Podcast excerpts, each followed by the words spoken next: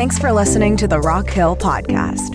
At Rock Hill, we're all about reaching people with the life giving and life changing message of Jesus.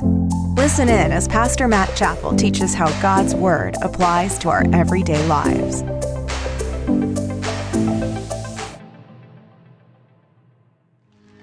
So glad that you're here today. We had an unbelievable first service at 9:30, but I believe God's going to do something extra special at the 11 o'clock service today. And I'm so thankful that you're here. And uh, and uh, God has already worked today in a great way, but I believe that the best is yet to come for this service and for our church. And uh, for those of you that don't know, uh, we are uh, somewhat of a new church. We just started this church one year ago, and uh, God has been blessing and God has been doing some great things, and we're greatly looking forward to the future. And we believe that God is going to do a revival in the Inland Empire, and we're so excited about all that we believe that God has in store. And today, uh, we're going to look to the Bible, if that's all right. And uh, we're going to look to God's Word. I'm excited about the message that, that God has put on my heart and uh, uh, why we're really celebrating today and what Easter is truly all about. And uh, thank you for being here. You go and find a seat this morning. And if you have a Bible, we're going to be in 1 Corinthians chapter number 15. 1 Corinthians chapter 15. And if you don't have a Bible, uh, that's all right. We're going to have most of the verses on the screen this morning, and uh, you'll be able to follow along there. How many of you have already had some sort of egg hunt this weekend? Can I see your hands already had something? How many of you want us to come? Anybody? you guys like do not believe in egg hunts. There's like one person in here. I'm gonna have an egg hunt. Good night. 1 Corinthians 15 is where we're going to be. I want to preach a message this morning that I've entitled A World of Difference. A World of Difference. Everybody say, A World of Difference. Look to your neighbor and say, A World of Difference. Now look to your second choice and say, A World of Difference. 1 Corinthians 15, we'll start reading in verse number 1. If you're there, would you say, There? The Bible says this Paul is writing to community of Jesus followers in the ancient city of Corinth. And he writes this message Moreover, brethren, I declare unto you the gospel which I preached unto you, which also ye have received, and wherein ye stand, by which also ye are saved. Everybody say, saved. If ye keep in memory what I have preached unto you, unless ye have believed it in vain. For I delivered unto you first of all that which I also received, how that Christ died for our sins according to the scriptures. Everybody say the scriptures. And that he was buried and that he rose again. That he rose again uh, on the third day, again according to the scriptures. Let's have a word of prayer this morning and uh, we'll get into the message today. Father, thank you for this day you've given us. God, thank you for uh, the great first service that we've already had, God, thank you for the many decisions that were made for you. And uh, Lord, I pray that you would work in this service in a special way. God, I pray that our hearts would be open, attentive, and uh, ready to receive what you'd have for us today. God, I pray that if there's anyone in this room that is unfamiliar with uh, the power of the resurrection or unfamiliar with the truth of the gospel, Lord, I pray that it would be crystal clear today. And uh, Lord, I pray that we can leave this room a little bit differently than how we came because of your word. In Jesus' name, and everybody said, Amen. Amen. How many of you enjoy traveling? Can I see your hands? You like to travel? Okay, very good. I remember about uh, 10 years ago, I was on a missions trip and we were in China and uh, we were having a great time. There was about 10 uh, to 12 pastors and business leaders there and everything was going great.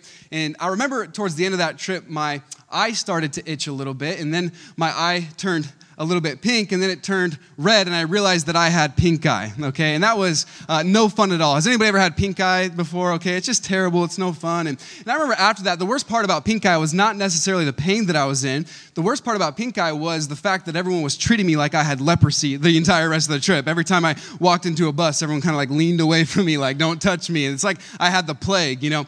And uh, uh, it was not, not enjoyable to have pink eye. And I remember I was seriously regretting flying from China uh, back to LAX LAX. It was going to be a very long flight, and, and uh, uh, I did not, I was not looking forward to uh, making that trip with pink eye and being a little sick, and I just was not feeling it. And I remember we got to the airport and we were about to check in for that flight, and uh, one of the business leaders on that trip, he came to me and he said, "Hey, I know that you have uh, pink eye, and I know that you're in some discomfort, and so uh, I upgraded your ticket to first class." And I was like, hello, like I'll take pink eye every day of the week, you know?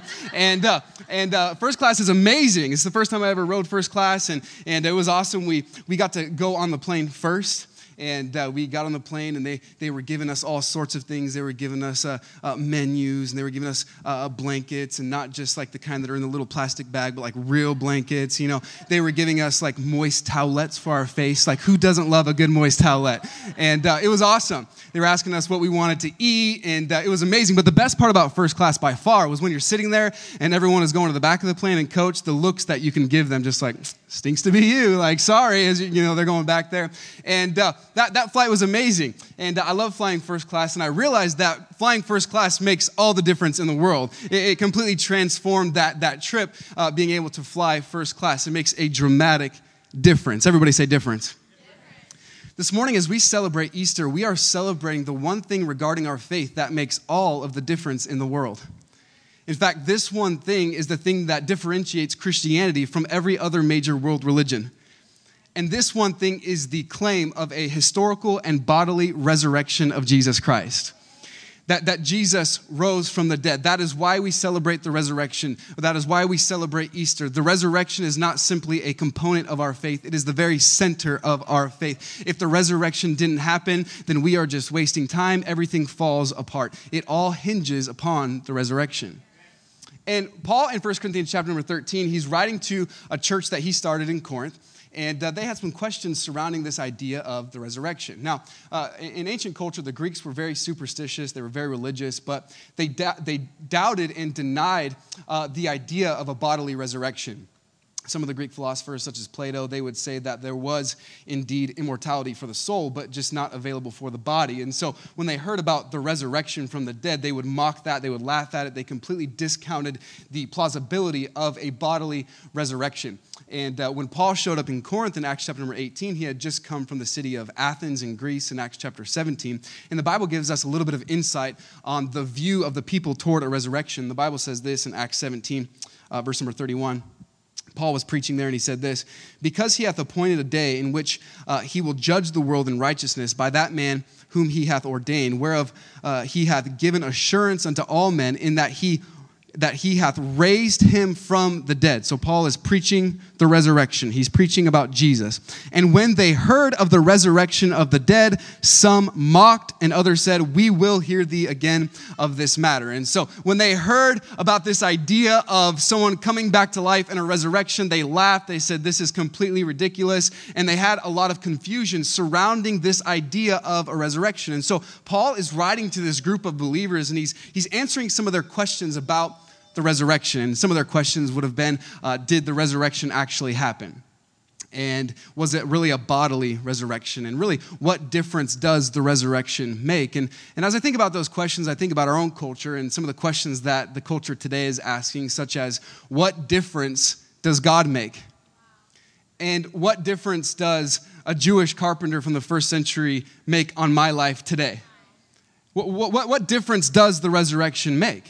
And so Paul writes 1 Corinthians 15, and it's a beautiful passage of scripture because what he is doing is he is comparing and contrasting a life with the resurrection to a life without the resurrection. He's saying, let's, let's look at a life if the resurrection did happen, and then let's look at a life if the resurrection did not happen. And so this morning, for a few minutes, what I'd like to do is I'd like to look at three simple elements that I see in 1 Corinthians 15 regarding the resurrection of Jesus Christ. Are you ready this morning? Number one, the first element that I see is the reality of a resurrection. Now, in this first point, I'm going to lay a little bit of a foundation, as Paul does, on the importance of uh, the reality of the resurrection. If you have a Bible, notice verse number one. Paul says this Moreover, brethren, I declare unto you the gospel which I preached unto you. Uh, the gospel, meaning the good news, uh, which also ye have received and wherein ye stand by which also ye are saved. And so he says, You're saved by this news. You're, you're, you're saved by the gospel. What is the gospel? Well, he tells us in verse 3. For I delivered unto you, first of all, uh, that which I also received, how that Christ died for our sins according to the Scriptures and that he was buried and that he rose again the third day according to the scriptures. And so, if there was ever any doubt in your mind what the gospel is, it's right there in verses 3 and 4. That is the gospel. It is the death, the burial, and the resurrection of Jesus Christ. Is anybody thankful today for the gospel of Jesus Christ? The fact that Jesus came, lived a perfectly sinless life, and he died on the cross for your sin, for my sin, and then he didn't stay dead. He rose again on the third day. And that's the gospel. Now, that's quite the claim that someone died and rose again, right? That, that's a pretty big claim. And we live in today a very uh, fact conscientious, conscientious culture, right? A very uh, a culture that is always wanting to check the facts, and let's fact check that. Anytime a news story comes out or you know a politician makes a claim, so we got to check the facts. And I love what Paul uh, does here in 1 Corinthians 15 because he makes this claim, and then he says, "Let's examine the evidence. Let's check the facts." And, and so Paul gives us uh, three paramount evidences, three paramount facts regarding the reality of the resurrection. We see them in these verses. Notice the first, the first one is predictions of a resurrection. He, he says, We know that the resurrection actually happened because uh, there were some predictions about it. In verse number three and four, it says this at the end of both verses it says, according to the scriptures. Everybody say, according to the scriptures. According to the scriptures. Now, now what was uh, what was he talking about here? He was talking about the predictions and the prophecies found in the Old Testament concerning the, the, the life and the work of Jesus Christ, concerning the crucifixion and the resurrection of Jesus Christ. These things were prophesied a thousand years before Jesus came and fulfilled these prophecies. That is quite uh, the prediction. I remember growing up, I used to watch a show uh, uh on TV called Early Edition. Anybody ever see the show Early Edition? Okay, two, three people, okay? You guys are really, you're really missing out. This is a tremendous show. I'll tell you what it was about. Uh, it was about a man that received a newspaper every morning on his doorstep, and in that newspaper contained the news for the next day. And so he was able to kind of see the future and go out and save and, and save, save the day, you know. And, and probably the most interesting element of that of that show was a cat was the one that delivered the newspaper okay? So whoever came up with that idea genius you know? Uh, so the cat came and delivered the newspaper and he saw it and he was able to kind of see uh, the future and go and save the day. And, and, of course if that was a reality that would be amazing if you could kind of see the next day in advance. But what paul is saying here in 1 corinthians 15 is not only did we see a day in advance the resurrection but we saw thousands of years before the resurrection. There was old testament prophecies uh, predicting some of the very smallest details concerning the death death, burial, and resurrection of Jesus Christ. Uh, one of which is found in, in Psalm chapter number 16. David is writing concerning the coming Messiah, and he says this in Psalm 16, verse number 10 For thou wilt not leave my soul in hell, neither wilt thou suffer thine Holy One, the Messiah, to see corruption.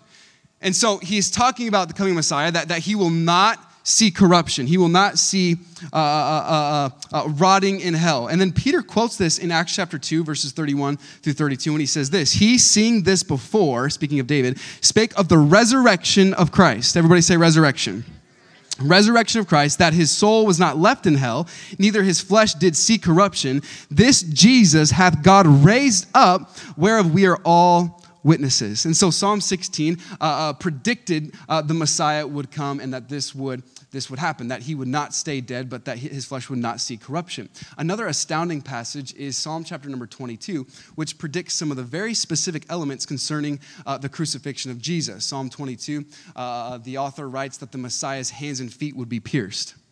And that's exactly what happens in John chapter number 20. Psalm 22 says that the Messiah's body would not experience uh, any broken bones. And this was an amazing fact to predict because in, in a Roman crucifixion, they would often break the legs of the criminals in order to speed up the death process. They would often break the legs, but Jesus' legs were not broken, fulfilling the prophecy all the way back a thousand years before in Psalm chapter number 22.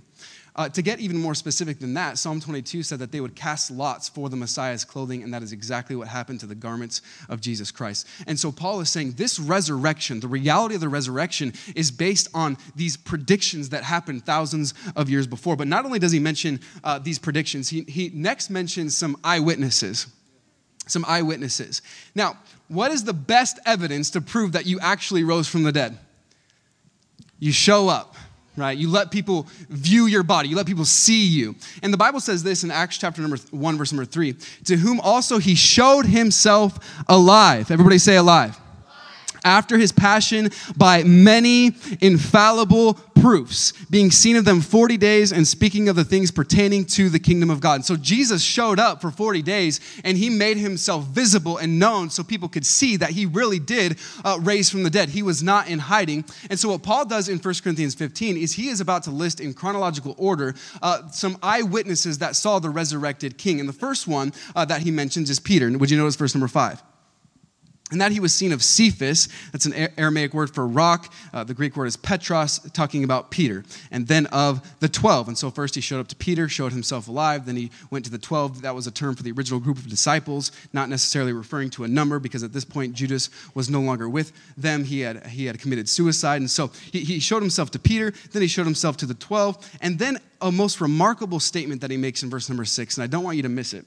Verse 6, it says this And after that, he was seen of above 500 brethren at once, of whom the greater part remain unto this present, but some are fallen asleep. Some people might say, well, the resurrection of Jesus Christ is just based on some hallucinations of people. It's pretty hard to have a mass hallucination where 500 people have the same hallucination. And so Paul is saying 500 people saw him at once, and, and some, are, some are falling asleep. That's a Bible way of saying some have passed away, some have died. But what he was saying is the majority is still alive, that they are still alive. Why would he say that? 1 Corinthians 15 is written about 20 years after the resurrection. And so, what Paul is saying is there are people, there are above 500 people that saw the resurrected Christ, and this was an invitation to an investigation. He was saying, Go ask them for yourselves. Go and check the facts. Go, go and investigate this claim that, that Jesus rose again from the dead. This is not something that's in secret. This is not something that we've conjured up in our own minds. If you're really doubting the resurrection, go and talk to them. Now, if the resurrection didn't happen, Paul wouldn't have said, Go and ask all those 500 people. And so he was saying, Go and investigate. I love when Paul was uh, preaching and explaining the resurrection to a man named Agrippa in Acts chapter number 26, and he says this For the king knoweth of these things, before whom also I speak freely. For I am persuaded that none of these things are hidden from him, for this thing was not done in a corner. Paul said, Go and search the facts, Agrippa. You can find out this information that I'm not making it up. You can go and investigate. And I want to encourage you this morning if you are having some doubts about your faith and you're wondering about the validity of the Bible and the validity of a resurrection claim, I would encourage you to seek the truth. If you have questions, I would encourage you ask because I believe that the more you seek and the more you pursue the truth and the more you investigate, you will come to discover the saving knowledge of Jesus Christ. And so Paul was saying, go and investigate. then he mentions another eyewitness, which I believe is the most remarkable. In verse number seven, he says, after that, uh, he was seen of James. Everybody say James. Now, James was the brother of Jesus. And what's interesting about James is he did not believe that Jesus was the Son of God while Jesus was performing his earthly ministry. In fact, the Bible tells us in John chapter 7 that his brothers did not believe in him.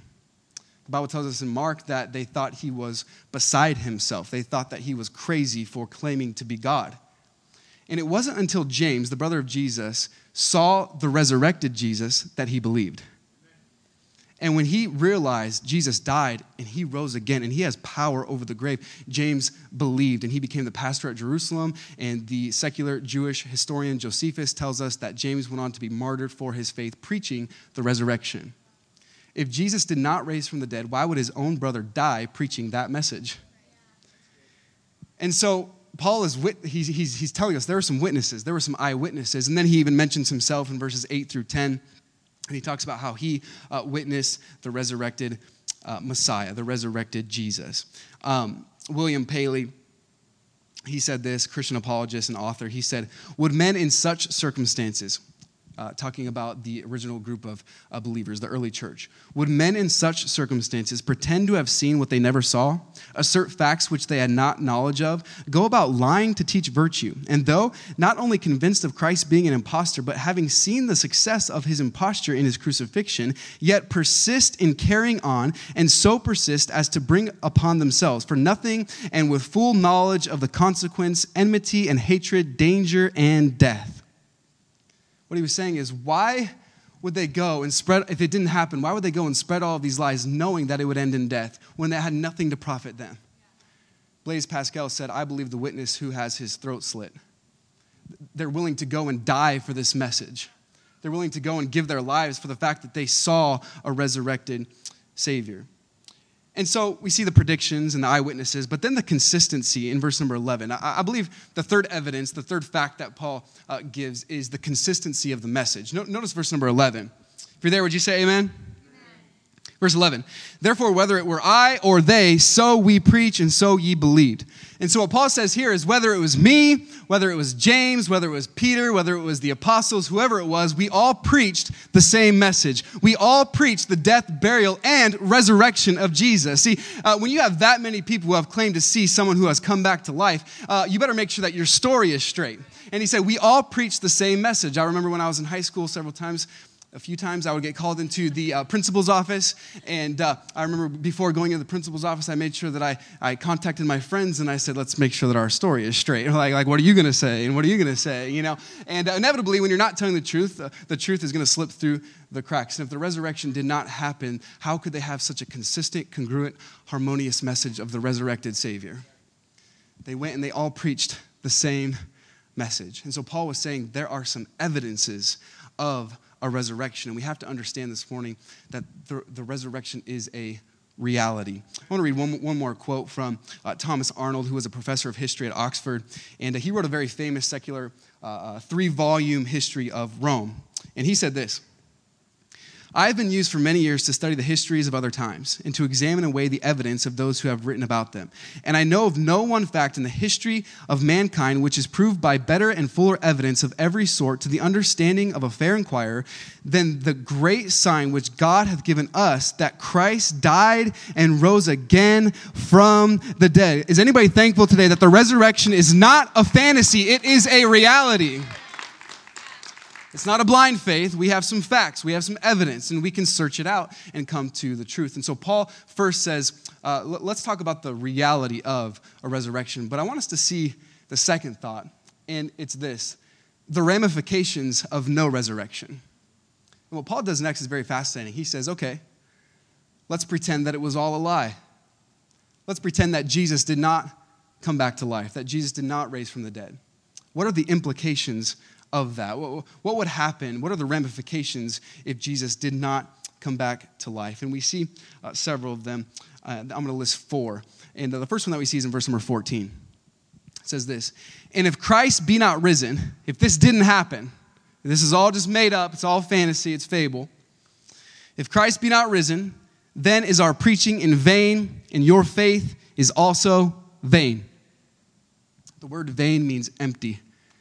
And so the first ramification of no resurrection is that we have no purpose. If the resurrection didn't happen, if it was just made up, then really our lives are just meaningless. We're just buying time. We're just going through the motions. We're going to die anyways. What, is, what does this really matter? If there's, if there's no hope of life after death, if there's no possibility of a future resurrection for our bodies, then, then we're just kind of wasting time and our lives are essentially meaningless. Stephen Hawking who, who died a few weeks ago, said this We are just an average breed of monkeys on a minor planet of a very average star. And see, if Jesus did not raise from the dead, then our lives have no purpose. We're just buying time. Leo Tolstoy, who wrote War and Peace, who many consider to be one of the most famous authors who have ever lived, he said this My question, which at the age of 50 brought me to the verge of suicide, was the simplest of questions. It was, What will come of what I am doing today or tomorrow? What will come of my whole life? Why should I live? Why wish for anything? It can be expressed thus Is there any meaning in my life that the inevitable death awaiting me does not destroy? Without knowing what I am or, and why I'm here, life is impossible. See, if Jesus did not raise from the dead, we have no purpose.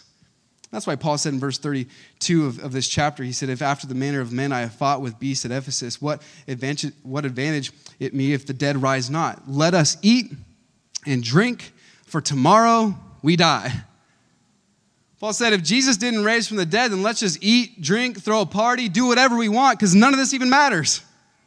There's no purpose if Jesus did not come back to life. But there's a second ramification. We see it in verse number 17. It says this And if Christ be not raised, so again, if Jesus did not raise from the dead, your faith is vain. Ye are yet in your sins. And so, if Jesus did not raise from the dead, the second ramification is there is no freedom. We are stuck in our sins. If Jesus did not conquer the grave, then life is just a vicious cycle of misery and sin and temptation, and we're all just kind of doing what's right in our own eyes, and there's no solution to the problem of sin. There's no freedom. We're just stuck in bondage. Paul said, if Jesus didn't raise from the dead, then we're just stuck in our sins. There's no answer for the, the, the, the fallen nature of humanity. There's no freedom. But then he goes on in verse number 18, and he says this Then they also, which are fallen asleep in Christ, are perished. He says the third ramification, if the resurrection didn't happen, then we're just going to die with no hope. We're just going to perish. Life is just empty. There's no hope of life after death. Anything that we might say to someone who has experienced uh, death or lost a loved one, it's all taken away. We can no longer say they're in a better place. We can no longer say you'll see them again someday. All of that is stripped away. Without the resurrection, there is no hope for life after death.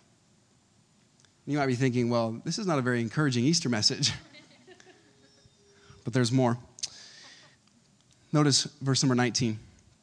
If in this life only we have hope in Christ, if it's just about this life, we are of all men most miserable. Everybody say miserable. The word means pitiable. We're just to feel sorry for. There's, there's, there's no joy. We're just miserable.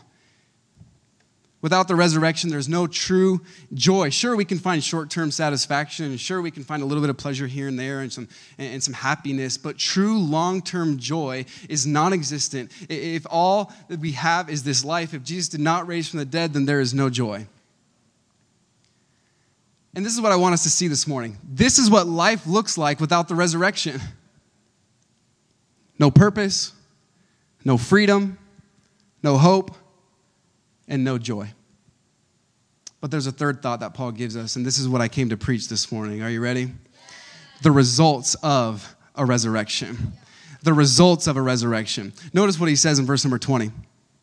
He says, But now Christ is risen from the dead. Here's the good news Jesus is not dead, he is alive today. Christ is risen from the dead.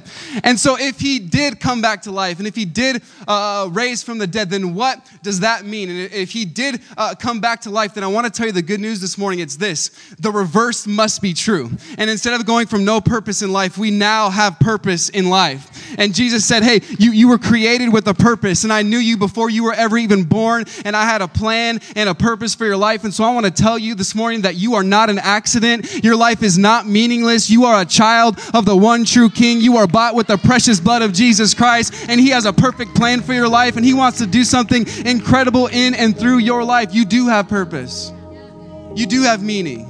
Don't ever let the devil jump on your back and say you're worth nothing. He leaves the 99 for you. He loves you. You, you have a purpose. God has a plan for your life. He knows everything about you. He knows what's going on in your heart. He knows the doubts that you have. He knows the sin that you've committed. He knows everything about you, and yet He still loves you. And He says, Guess what? I still have purpose for you. And so, if the resurrection did happen, that's good news. We have purpose. But not only do we have purpose, we now also have freedom. Because of the resurrection, we have an answer for sin. His name is Jesus Christ, and He conquered the grave for our sin. And He said, All is forgiven. Every lustful thought that you've ever had, every lie that you've ever told, every person you've ever wronged, every person that you've ever cheated on, everything wrong, every sin that you've ever committed, Jesus says, guess what? It's been nailed to the cross. And now we have a solution for this problem of sin. See, the Bible says that all of us have one thing in common this morning. We all come from different backgrounds and different cities and grew up in different places and have different worldviews based on our upbringing, based on our education. But one thing that we all share in common is this we all sin. The Bible says, For all have sinned and come short of the glory of God. The Bible says in Romans 3:10, there is none righteous, no, not one. And so we're all stuck in sin. But the good news is that God commended his love toward us in that while we were yet sinners, Christ died for us. Anybody thankful today that we can have freedom found in Jesus Christ? Whom the Son sets free is free indeed. And so, so not only do we have purpose now. Not only do we have freedom, but here, here's the best news we have hope.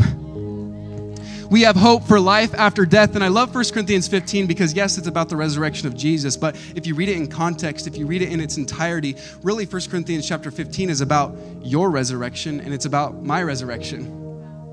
What Paul is saying is if Jesus rose again from the dead, that is a resurrection precedent. He, that, that is the first fruits. Because Jesus is alive, we too can truly live. And we too can have hope, that confident expectation of good to come, that confident expectation that we can have a home in heaven and we can have a citizenship, citizenship secured for us in heaven because of what Jesus did for us on the cross. We now have hope. The Bible says this in John 14, verse 19. Jesus said, Yet a little while, and the world seeth me no more but ye see me, because I live, ye shall live also. I love what Paul says at the conclusion of this chapter in 1 Corinthians 15. It says this in verse number 54 So when this corruptible shall have put on incorruption, and this mortal shall have put on immortality, then shall be brought to pass the saying that is written Death is swallowed up in victory. O death, where is thy sting? O grave, where is thy victory? The sting of death is sin, and the strength of sin is the law. But thanks be to God, which giveth us the victory through our Lord Jesus Christ. Is anybody thankful this morning for the victory that is found in the person of Jesus Christ? We have hope. We have hope of life after death. And then, since the resurrection did happen, we now have joy. And we can experience the life giving, the life changing message of Jesus. We can experience satisfaction. We can experience long term joy. See, what difference does the resurrection make? It makes a world of difference. It makes all the difference in the world. It brings us from death into life, and from bondage into freedom, and from no hope and no purpose to hope and to purpose. It makes all the difference in the world. Paul is beautifully portraying for us what a life with the resurrection looks like and what a life without it looks like. When the Spanish were setting out to explore and to try to find the new world, they had a coin. And on, on their coin was uh, minted a Latin phrase that was uh, ne plus ultra. And it means there is nothing beyond. There's nothing beyond. But when Christopher Columbus sailed the ocean blue in 1492. I got a good grade in third, third grade. I got a, good name. When they discovered the new world, they changed the meaning and they changed the phrase that was on that coin from ne plus ultra to plus ultra, which means there is something beyond. And I came today to tell you this that is the message of the empty tomb that there is something beyond. There is something beyond this life. There is more than just the here and the now. Is anybody thankful today that we can have hope of eternal life and there is something more because of what Jesus did on the cross? There's something more. Jesus is, without a doubt, the most famous person who has ever lived. More songs have been written about him, more books have been written about him, more paintings painted of him than any other person that's ever lived. And if Jesus did not come back to life, then none of that is possible. See, Jesus is the solution to every struggle. He's the answer to every ache. He's the hope for every hurt. He's the provision for every problem. Jesus is everything. And I want to close with this verse this morning. Romans chapter 10, verses 9 and 10. And if you don't hear anything else this morning, this is what Easter is all about. This is what we came here to do. Romans 10. Paul said this that if thou shalt confess with thy mouth the Lord Jesus, and shalt believe in thine heart that God hath raised him from the dead, thou shalt be saved. For with the heart man believeth unto righteousness, and with the mouth confession is made unto salvation. If you're here today and you're not sure about your eternal destiny, if you're unsure about your standing with God, if you were to die today, where would you spend eternity? Would you go to heaven? Would you go to hell? Not really sure. Well, if we have faith and we believe that Jesus did raise from the dead based on fact, based on evidence, based on his word, and based on faith, then we can experience eternal life. That is the gospel message. That's what it's all about. And this morning, if you're here today and you're thinking, I'm, I'm just not really sure, I'm not sure about my eternal destiny, I'd like to know that. The Bible says in 1 John 5 13 that these things are written, speaking of the Word of God, that ye may know. You can have that confidence. You can know. You can, you can put your head on your pillow at night knowing that you have a relationship with God because Jesus is alive today. So I want to encourage you today if you're having any sort of doubt in your heart, let's get that settled today. Today could be the best day of your life. Today can be the day of salvation for you. And you can leave this room with a confidence saying, you know what? I know that I have hope.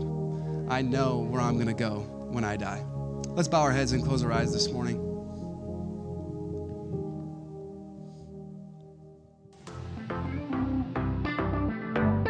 Thanks again for listening today.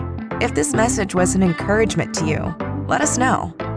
You can email us at hello at rockhill.church and keep up with all the latest news at rockhill.church or on Instagram at rockhillchurch.